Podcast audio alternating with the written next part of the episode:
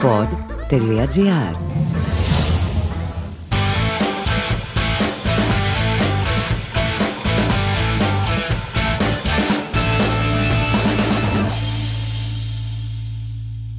Γεια σας, Θωμάς Ζάμπρας με άλλο ένα, άλλο ένα podcast από Αθήνα. Σας έχω πει πολλές φορές ότι μπορεί να επιστρέψω Αθήνα την επόμενη εβδομάδα, αλλά αυτή τη φορά ήρθα όντως. Είμαι εδώ πέρα. Μιλάμε για την πιο θερμή υποδοχή πίσω στο στούντιο ever. Μπαίνω μέσα. Το banner μου δεν υπάρχει πουθενά. Έχει ένα generic banner pod.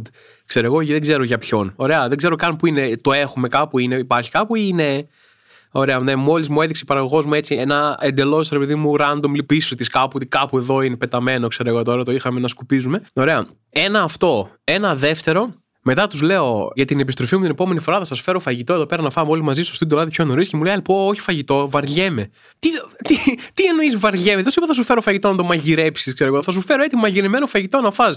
Θα σε τα ίσως στο στόμα σαν μωράκι. Μα καλά μου λέει δεν έφαγες τόσο πολύ στα τρίκαλα που έλεγες όλα τα podcast. Μου λέει παραγωγό. Μου λέει ναι, έφαγα πάρα πολύ στα τρίκαλα, θα συνεχίσω να τρώω. Δεν είναι επειδή μου ότι το έπαιξα τύπου αρκούδας σε χειμερή ανάρκη, φόρτωσα, φόρτωσα, φόρτωσα λίπο στα τρίκαλα και τώρα για τους επόμενους 6 μήνες θα κοιμάμαι και δεν θα τρώω. Θα ξαναφάω κάποια στιγμή. Θα προσπαθήσω να είναι πιο συντηρητικά, αλλά ξαναφάω. Αυτή η δουλειά που λέτε η πάρα πολύ θερμή υποδοχή που είχα στην επιστροφή μου. Χαίρομαι πάρα πολύ που εγκατέλειψα τα τρίκαλα για να έρθω εδώ πέρα.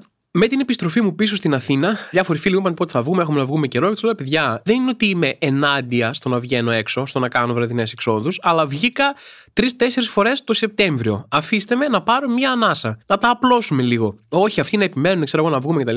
Κανονίζω και εγώ να βγω και τι το ήθελα. Ένα από τα μεγαλύτερα μου προβλήματα, επειδή μου, όταν βγαίνω με κάποιον είναι να με στήσουν. Και είναι αυτό που κάθισε εκεί πέρα στημένος, ωραία, όχι στημένος τύπου σε σεξουαλική στάση, ενώ ρε παιδί μου σε έχει στήσει ο άλλος, τον παίρνεις τηλέφωνο, του λες πού είσαι; Και σου λέει έρχομαι. Και θες να του πεις το έρχομαι δεν είναι τοπικός προσδιορισμός. Σε ρώτησα μια συγκεκριμένη ερώτηση. Πού είσαι; Το έρχομαι μπορεί να σημαίνει οτιδήποτε από το μόλις άναψα θερμοσύφωνα για να κάνω μπάνιο και έρχομαι μέχρι το είμαι ένα λεπτό μακριά. Δηλαδή, άμα το πάρουμε πάρα πολύ φιλοσοφικά και σφαιρικά, από τη στιγμή που γεννήθηκες, πρακτικά έρχεσαι σε αυτό το ραντεβού. Όλη σου η ζωή σε οδηγεί εδώ πέρα.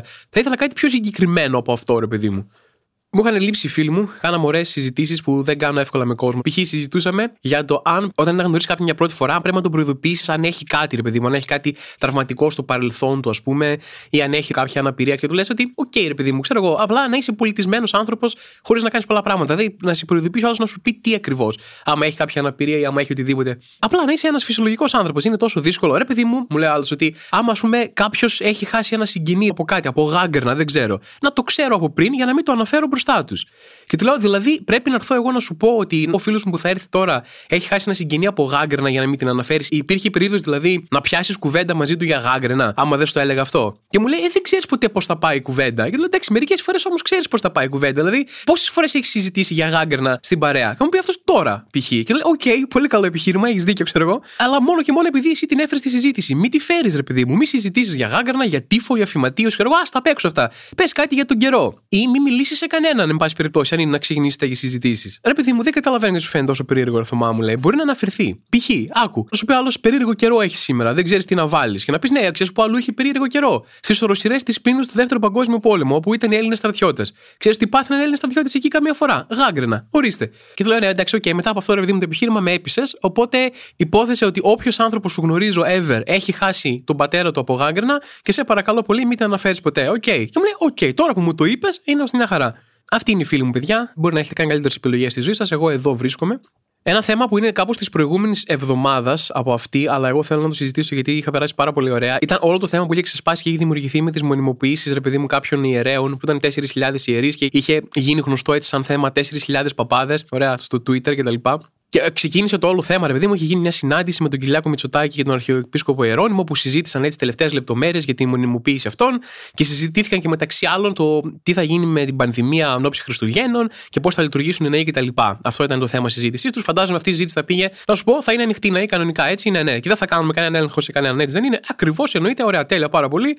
High five και συνεχίζουμε. Αλλά αυτό που κράτησα εγώ για αυτό το θέμα ήταν ο τίτλος 4.000 παπάδες. Δηλαδή, πριν μάθω τι ακριβώς γινόταν, έβλεπα παντού 4.000 παπάδες και απλά με έπιαναν τα γέλια από μόνος μου. Σκεφτόμουν συνέχεια ότι είναι σαν κάτι από βιβλίο ιστορίας δημοτικού, τύπου μάθανε το 476 π.Χ.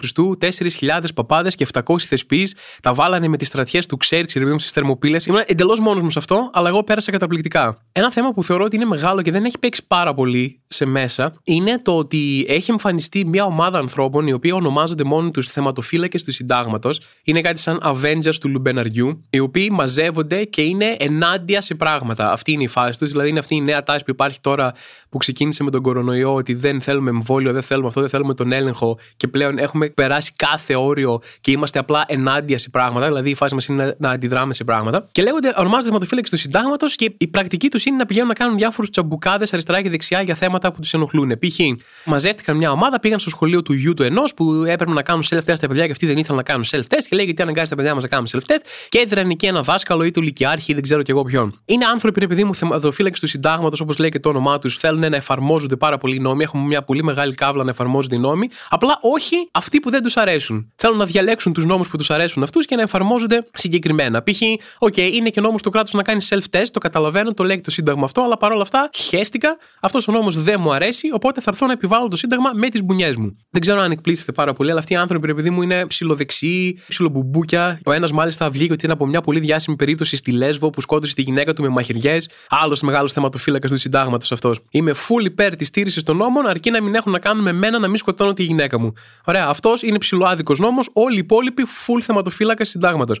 Και μέσα από αυτό, μέσα από αυτούς τους ιδιότυπους Avengers της ελληνικής πραγματικότητας, ανακάλυψα με διαφορά το αγαπημένο μου θέμα της προηγούμενης εβδομάδας. Το οποίο είναι, λοιπόν, θα πάρουμε την ιστορία από την πάρα πολύ αρχή, η οποία είναι η εξής.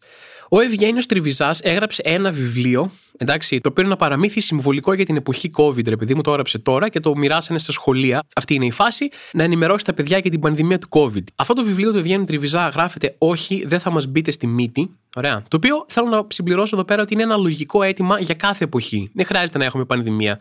Δεν χρειάζεται καν να φτάσουμε στην εποχή COVID. Καλό θα ήταν να είναι σαφές σε όλους ότι δεν θα μας μπείτε στη μύτη με κάποιο τρόπο, ρε παιδί μου. Είναι ένα άβατο αυτό που ας το τηρήσουμε, ρε αδερφέ. Πόσο μάλλον τώρα που έχουμε και COVID, OK, δεκτό, αλλά γενικά δεν θα ήθελα κόσμο μέσα στη μύτη μου με οποιοδήποτε τρόπο. Και θέλω να πω ότι ναι, έγραψε Ευγένιος Τριβιζάς ένα σύγχρονο βιβλίο, διότι ο Ευγένιος Τριβιζάς, by the way, όπως τα καταλάβατε, ζει στο σήμερα. Όχι μόνο ζει, δεν είναι καν ιδιαίτερα μεγάλος. Δεν ξέρω αν είμαι εντελώς μόνος μου σε αυτό, αλλά ήμουν 100% σίγουρος ότι ο Ευγένιος Τριβιζάς έχει πεθάνει πριν από 100 χρόνια. Για κάποιο λόγο, επειδή διάβαζα όταν ήμουν παιδί τελείως στο δημοτικό τα παραμύθια του, μαζί με άλλα παραμύθια από ανθρώπους που έχουν πεθάνει όντως 200-300 χρόνια πίσω, νομίζω ότι ο Ευγένιος Τριβιζάς έχει πεθάνει. Είναι μια μυθολογική προσωπικότητα, σαν τον Καραϊσκάκη, ρε παιδί μου. Ζούσε κάποια στιγμή στο παρελθόν. Είναι σαν να αρχόσου να μου έλεγες το ότι άκουσα ότι ζει από αυτή την ιστορία είναι απίστευτο σοκ για μένα. Είναι πραγματικά στο δικό μου μυαλό είναι το ίδιο σαν να αρχόσου να μου έλεγες ότι ζει ο Hans Christian Andersen σήμερα και όχι μόνο ζει, αλλά έγραψε και ένα βιβλίο για τον COVID το οποίο ονομάζεται Το κοριτσάκι με τα self-test. Τέλος πάντων, ας το δεχτούμε, ή εγώ, εν πάση περιπτώσει, ας το δεχτώ. Ο Τριβιζάς ζει, και όχι μόνος ζει, αλλά είναι και σχετικά νέος. Είναι κάποιο είδους ιδιοφία παραμυθιών. Έγραψε το πρώτο του παραμύθι στα 10, ας πούμε, σαν τον Μότσαρτ. Πόσο χρόνο ήταν όταν έγραφε τα παραμύθια στο δημοτικό και γράφει ακόμα; Έχω φτάσει 32 χρονών. Ο Ευγένιος Τριβιζάς, λοιπόν, έγραψε ένα βιβλίο που ενημερώνει τα παιδιά για τη διαχείριση πανδημίας COVID, ρε παιδί μου, για τη σύγχρονη εποχή κτλ. Γιατί, όπως είπε, είναι σημαντικό να ξεκινήσει αυτό από τώρα, από την παιδική ηλικία αυτή η διαπαιδαγώγηση και όχι όταν τα παιδιά θα είναι έφηβοι. Καταρχάς, θέλω να πω, Ευγέννη, ευχαριστούμε πάρα πολύ για την αισιοδοξία σου ότι τα σημερινά παιδιά που είναι τώρα παιδιά θα πρέπει να ετοιμάζονται για την πανδημία όταν θα είναι έφηβοι, δηλαδή σε 6-7 χρόνια από τώρα. πούμε, δεν ξέρω, ξέρεις κάτι που δεν ξέρουμε, έχουμε χάσει κάτι. Ευγένεια, τι μας κρύβουνε. Και κατά δεύτερον, αυτό το παραμύθι έχει έναν πάρα πολύ υποβόσκον συμβολισμό που θέλω να σας τον πω τώρα. Έρχονται κάποιοι εξωγήινοι, οι οποίοι κάνουν επίθεση στη γη, έχουν έναν στρατηγό ο οποίος ονομάζεται COVID-19 και αυτοί οι εξωγήινοι προσπαθούν να νικήσουν τον ανθρώπινο πολιτισμό με μια αρρώστια που μπαίνει από τη μύτη. Ωραία, δεν ξέρω αν καταλαβαίνετε τους συμβολισμούς, θέλω να σας εξηγήσω λίγο, να κάνω μια λογοτεχνική ανάλυση. Ο COVID-19 είναι ο COVID-19. Τα πράγματα που θέλουν να μας μπουν από τη μύτη είναι ο COVID-19 και η μύτη συμβολίζει τη μύτη. Ελπίζω μόνο πάρα πολύ έτσι, να μην είναι τραμπικός ο Ευγένιος Τριβιζάς και να μην συμβολίζουν οι εξωγήινοι τους Κινέζους. Ωραία, να μην είναι μόνο αυτό, ελπίζω. Δεν ξέρω, αυτό είναι ανοιχτό σε debate. Κρίνετε το μόνοι σας. Κάτι τέτοια βλέπω σε παιδικά βιβλία και δεν μπορώ αυτό καθόλου που λένε ότι να ξέρετε ότι τα παιδιά είναι το πιο δύσκολο κοινό.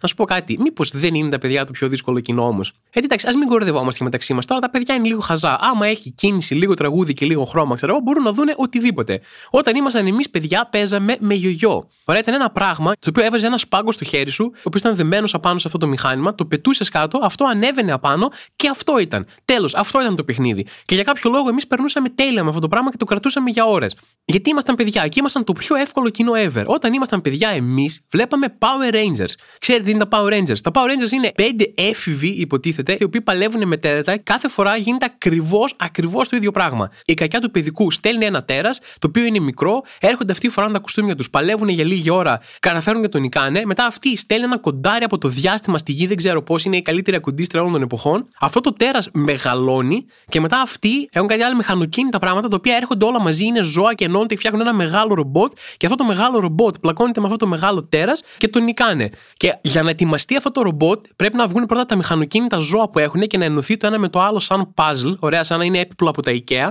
και αυτό παίρνει πραγματικά 5 λεπτά τηλεοπτικού χρόνου να έρθουν όλα αυτά, να εμφανιστούν, να κολλήσει το ένα με το άλλο. Στο οποίο διάστημα αυτό, ο άλλος, ο κακός το τέρας, κάθεται εκεί πέρα και περιμένει, γιατί είναι υποστηρικτής της ευγενής άμυλας.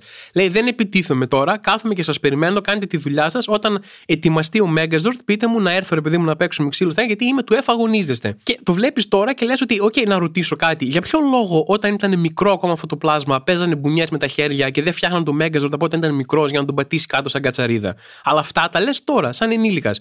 Τότε το έβλεπες και έλεγες πω εντάξει, ζω τη χρυσή εποχή της τηλεόρασης. Τίποτα ποτέ δεν θα είναι καλύτερο από αυτό που βλέπω αυτή τη στιγμή. Λάτρευα τους Power Rangers τόσο πολύ μικρός, ήμουν τόσο εύκολο κοινό με αυτό το πράγμα που ήταν ακριβώς το ίδιο φορμάτ σε κάθε επεισόδιο που στο μεγάλο σεισμό που έγινε στα 90s στην κεντρική Ελλάδα, ξεκινάει ο σεισμός την ώρα που έβλεπα Power Rangers, αρχίζουν να χτυπάνε τουλάπια, να γίνεται χαμός. Η μάνα μου έρχεται έντρομη, αλλά παράλληλα ήρεμη για να μην πανικοβάλει, να με πάρει και να κατεβούμε κάτω.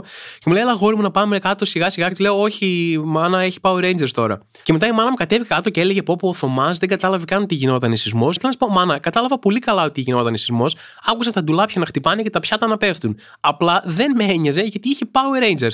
Ορίστε, καταφέραμε, κατεβήκαμε κάτω και τα χάσαμε. Και δεν έχω Netflix, είμαστε στα 1995. Δεν μπορώ να γυρίσω πίσω για να δω το επεισόδιο ξανά από την αρχή. Πάει, χάσαμε ένα ολόκληρο επεισόδιο Power Rangers απλά γιατί φοβηθήκαμε πάρα πολύ το σεισμό. Εγώ δεν τα σηκώνω αυτά. Τι σεισμό μου λέτε.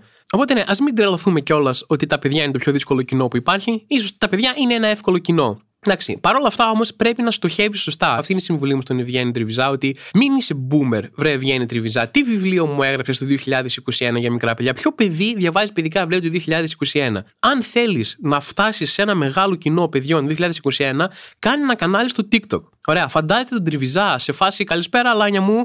Πάμε τώρα γρήγορα να κάνουμε το Mask Challenge που φοράμε τη μάσκα μας παντού. Και ξεκινάει ένα μεγάλο hashtag με mask challenge και όλα τα παιδιά φοράνε μάσκα σαν τον Ευγέννη Τριβιζά και έχει και διάφορα catchphrases. Λέει COVID-19, πολύ cringe δικέ μου. Αν θέλεις να φτάσεις σε ένα παιδικό κοινό μεγάλο, αυτός είναι ο τρόπος να φτάσεις. Αλλά όχι, λέει η πολιτεία. Θα βάλουμε τον Ευγέννη Τριβιζά να γράψει ο οποίο ζει.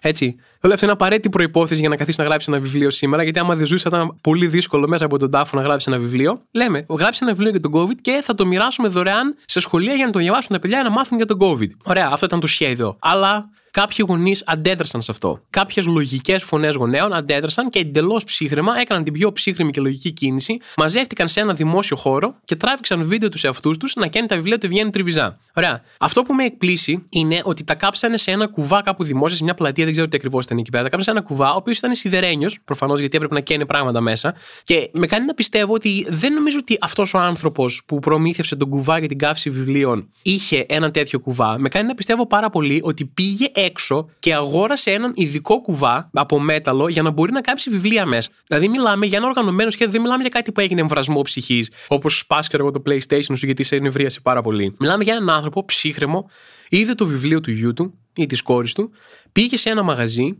και λέει: Θέλω έναν κουβά. Λέει αυτός ψάχνετε κάτι συγκεκριμένο, γιατί χρήση τον θέλει τον κουβά. Ναι, θέλω έναν κουβά αρκετά μεγάλο για να χωράει παιδικά βιβλία και ιδανικά να μην καίγεται. Στην πραγματικότητα θέλω έναν αλεξίπυρο κουβά βιβλίων. Και του λέει ο πολιτής: Κοιτάξτε, άμα θέλετε εδώ στο διάδρομο που έχουμε με τους κουβάδες για παρανοϊκές καύσεις βιβλίων, έχουμε και κάτι πολύ ωραίο αντίκες από την ναζιστική Γερμανία. Υπάρχει ένα βιντεάκι που κυκλοφορεί από αυτή την φοβερή καύση βιβλίων, γιατί κάποιος σκέφτηκε ότι αυτό το πράγμα πρέπει να παθανατιστεί οπωσδήποτε και να ανέβει σε social media, πρέπει ο κόσμος να το δει. Όπου μιλάει ένας γονιός, ο οποίος είναι σαν δαπίτης, είναι νέος σχετικά, δεν είναι κάποιος γονιός τύπου 50-60 χρόνων όπως μπορεί να περιμένετε, ρε παιδί μου. Είναι ένας νέος σχετικά άνθρωπος και λέει: Είναι προπαγάνδα γιατί μαθαίνει τα παιδιά μας ότι ο COVID είναι κάτι που πρέπει να μένει έξω από το σπίτι μας και εμείς πρέπει να μένουμε μέσα μέσα στο σπίτι μας. Και τι θέλω να του πω, OK, okay, έχεις δίκιο γενικά, είμαι μαζί σου στη προπαγάνδα, καλό είναι να μην γίνεται, αλλά σαν μήνυμα το να μείνει ο COVID έξω από το σπίτι μας και εμείς μέσα στο σπίτι μας, ακούγεται ένα μήνυμα στο οποίο μπορούμε να συμφωνήσουμε όλοι. Δηλαδή, ποιος διαφωνεί σε αυτό; Είναι αυτό το πράγμα που σας λέω. Νιώθω πλέον ότι απλά υπάρχει αντίδραση για την αντίδραση. Είναι φάση, δεν θα μας πούνε τι θα κάνουμε. Εγώ μπορεί να θέλω να βάλω τον COVID μέσα στο σπίτι μου και να βγω εγώ να μένω έξω. Ή μπορεί να θέλω να μείνω μέσα στο σπίτι και να φέρω και τον COVID εκεί. Να συγκατοικήσουμε, να νοικιάσει ένα δωμάτιο γιατί δεν βγαίνω κιόλας αυτή την περίοδο. Μόνο σας παρακαλώ μην το πείτε παρά έξω γιατί το σπίτι δεν είναι δικό μου και πρακτικά του υπενοικιάζω ένα δωμάτιο. Αλλά εν πάση περιπτώσει κανένας δεν θα μου πει πού θα είμαι εγώ και πού θα είναι ο COVID. Ειδικά όταν έχει να κάνει με το σπίτι μου το οποίο νοικιάζω. Και αντιτίθεται ρε παιδί μου σε αυτό, λέει: Όχι, κύριε, δεν θα μείνουμε εμείς στο σπίτι μας, ε, κύριε Τριβιζά και κύριε Τσόδρα. Πες να το είδε Τσόδρας ο ίδιος και να λέει: Έργα μου, το πάλι εμένα κράζουν. Έχω εξαφανιστεί από παντού τόσους μήνες, δεν εμφανίζομαι πουθενά για αυτό το λόγο. Πάλι εγώ, πάλι εγώ. Έκανε μια μαλακή ο Τριβιζά, έγραψε το βιβλίο, πάλι εγώ για κάποιο λόγο μπήκα μέσα, πάλι με πιάσαν στο στόμα τους. Τέλος πάντων, ωραία, θεωρώ και εγώ λίγο άδικο, ρε παιδί μου, να κράζει τον Τζόδρα Κάποια στιγμή αυτός ο Δαπίτης παρουσιάζει το βιβλίο, ρε παιδί μου, μπροστά σε όλους, σε μια ομάδα, ξέρω εγώ, 5-6 γονέων, 10 γονέων, δεν ξέρω, μην τους ρίξω κιόλας, μπορεί να ήταν μια μεγαλειώδη συγκέντρωση.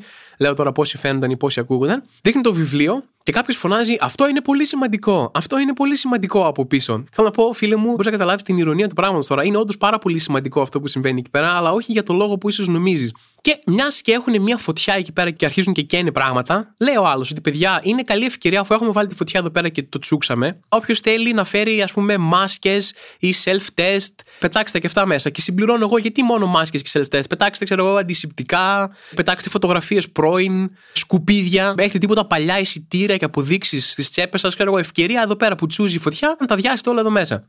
Δυστυχώς δεν μπορούν όλα τα θέματα να είναι διασκεδαστικά όπως οι γονείς που μαζεύονται να κάψουν βιβλία για να πατάξουν την προπαγάνδα του Ευγέννη Τριβιζά, ο οποίος ζει, ξαναλέω. Αυτή την εβδομάδα είχαμε άλλο ένα αναγνωρίσιμο πρόσωπο στην ελληνική σφαίρα τουλάχιστον, ο οποίος ήταν μαλάκας. σω πρέπει σιγά σιγά να αρχίσουμε να παίρνουμε απόφαση ότι δεν τους ξέρουμε αυτούς τους ανθρώπους και η συμπάθειά μας αφορά μόνο τη δημόσια εικόνα τους που παίρνουμε, ρε παιδί μου, και ίσως να είμαστε έτοιμοι για μεγάλες απογοητεύσεις.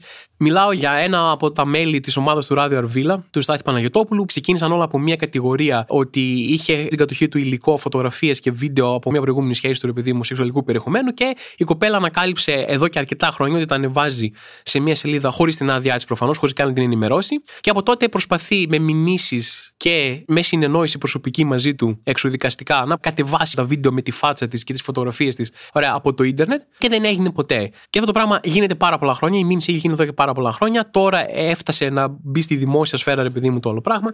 Και OK, okay, θα ήθελα να μην μπω στη διαδικασία να πω τα στάνταρ πράγματα που έχουμε να πούμε ότι αυτή η διαδικασία είναι κακή, ξέρω εγώ. Δεν μπορείς να πάρεις προσωπικό περιεχόμενο κάποιον να το ανεβάσεις κάπου. Δεν έχει σημασία καθόλου πώς ήταν ο χαρακτήρας αυτής της κοπέλας. Δεν έχει σημασία καθόλου γιατί αυτή η κοπέλα τον άφησε να την κινηματογραφήσει κτλ. Δεν έχουν καμία σημασία αυτά. Έχει δικαίωμα να κάνει οτιδήποτε από αυτά χωρίς να τη παραβιάσει κάποιος την προσωπική ζωή με αυτόν τον τρόπο. Έχουν συζητηθεί 100.000 φορές. Τα λέω μία φορά σε bullet points και δεν χρειάζεται να συζητήσουμε περαιτέρω. Το μόνο που θέλω να πω είναι ότι έχει γίνει μεγάλος ντόρος με την απάντηση που δόθηκε, ρε παιδί μου, από τα υπόλοιπα μέλη του Ράδιο Αρβίλα ότι πέσαν από τα σύννεφα και δεν γνώριζαν τίποτα και δεν είχαν ιδέα τι γίνεται και μας προκαλεί θλίψη και θυμό κτλ.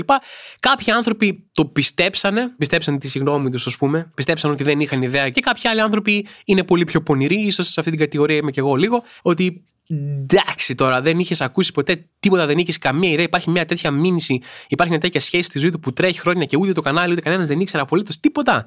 Θέλω να πω και εγώ ότι φαινομενικά Ωραία, ήταν από τις σωστότερες τοποθετήσεις που έχουμε δει γύρω από αυτό το θέμα, γιατί όλοι για κάποιο λόγο αυτό το πράγμα δεν το έχει συνειδητοποιήσει κανένας. Όταν έχεις κάνει κάτι τέτοιο, καλό είναι να βγεις να ζητήσεις μια ειλικρινή συγγνώμη, να βγεις να πάρεις μια απόσταση από αυτό το πράγμα, χωρίς περιστροφές, χωρίς ναι μεν, αλλά κτλ. Και όλοι προσπαθούν να κάνουν ότι ναι, δεν ήταν έτσι, ήταν αλλιώς κτλ. OK, okay, αυτή η τοποθέτηση ήταν ακριβώς αυτό που έπρεπε, αλλά θα πω εγώ εδώ πέρα ότι εκεί που είχε φτάσει το πράγμα και εκεί που φαινόταν να πηγαίνει το πράγμα, η αλήθεια είναι ότι ήταν κάπως ευτυχής σύμπτωση και για αυτούς ότι η ιδανικότερη επιλογή ηθικά, ας το πούμε έτσι, ήταν και η ιδανικότερη επιλογή μαρκετίστικα. Ωραία. Δηλαδή συμπίπτανε πολύ, δεν υπήρχε άλλος δρόμος να παρθεί, ήταν κάπως δεμένα τα χέρια τους.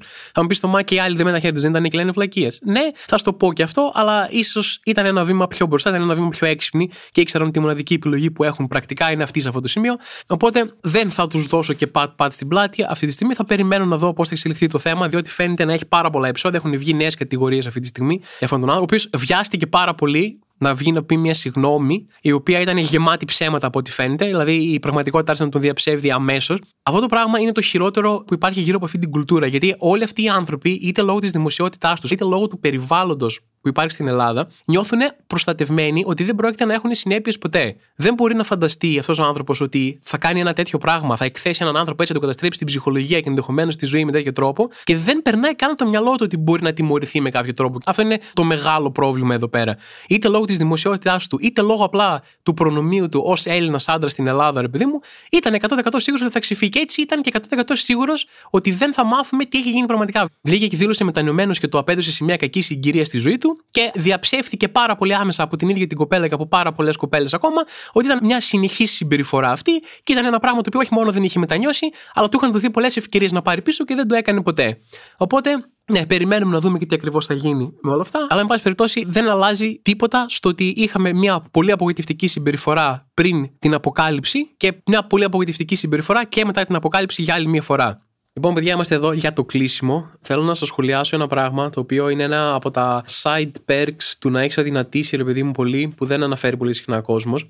Ε, ήθελα να μου δείξουν εδώ πέρα στο ότι κοίτα, έχω ένα φίλο που σου μοιάζει πάρα πολύ. Οπότε για πάρα πολλά χρόνια το κοίτα, αυτός ο τύπος σου μοιάζει πάρα πολύ, ήταν ένας χοντρός με γένεια. Μπορεί να ήταν μαύρος, μπορεί να ήταν Ινδιάνος, μπορεί να ήταν ένας άνθρωπος ο οποίος είχε κόκκινα μαλλιά, μπορεί να ήταν 2 μέτρα, μπορεί να ήταν ένα 55, δεν έχει καμία σημασία. Άμα ήταν χοντρός και είχε γένεια, το έμοιαζε. Οπότε, εμένα μου έχει μείνει τραύμα, ρε παιδά μου, πάση περιπτώσει. Από αυτό κάθε φορά που μου λένε, κοίτα αυτός εδώ πέρα ο τύπος σου μοιάζει, περιμένω να δω έναν τύπο που θα είναι 300 κιλά και θα έχει άγρια γένεια. Και ένα από τα μικρά μπόνους του να έχεις αδυνατήσει τώρα είναι να σου λένε: Κοίτα, αυτός ο τύπος σου μοιάζει και να έρθει ένας τύπος, ο οποίος ναι, μεν είναι πάρα πολύ άσχημος, okay, αλλά είναι στα κιλά του, ρε παιδί μου.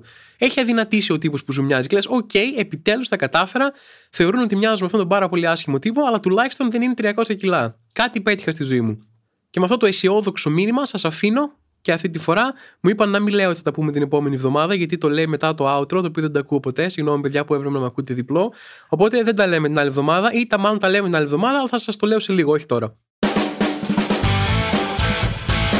Είμαι ο Θωμάς Ζάμπρας και αυτό ήταν το άλλο ένα podcast, ραντεβού την επόμενη εβδομάδα. Το άλλο ένα podcast είναι μια παραγωγή του pod.gr. Αναζητήστε τα podcast που σας ενδιαφέρουν στο pod.gr, Spotify, Apple Podcast, Google Podcast και σε όποια άλλη εφαρμογή ακούτε podcast από το κινητό σας. Γιατί έχετε τόσες πολλές εφαρμογές για να ακούτε podcast στο κινητό σας. Διαλέξτε μία.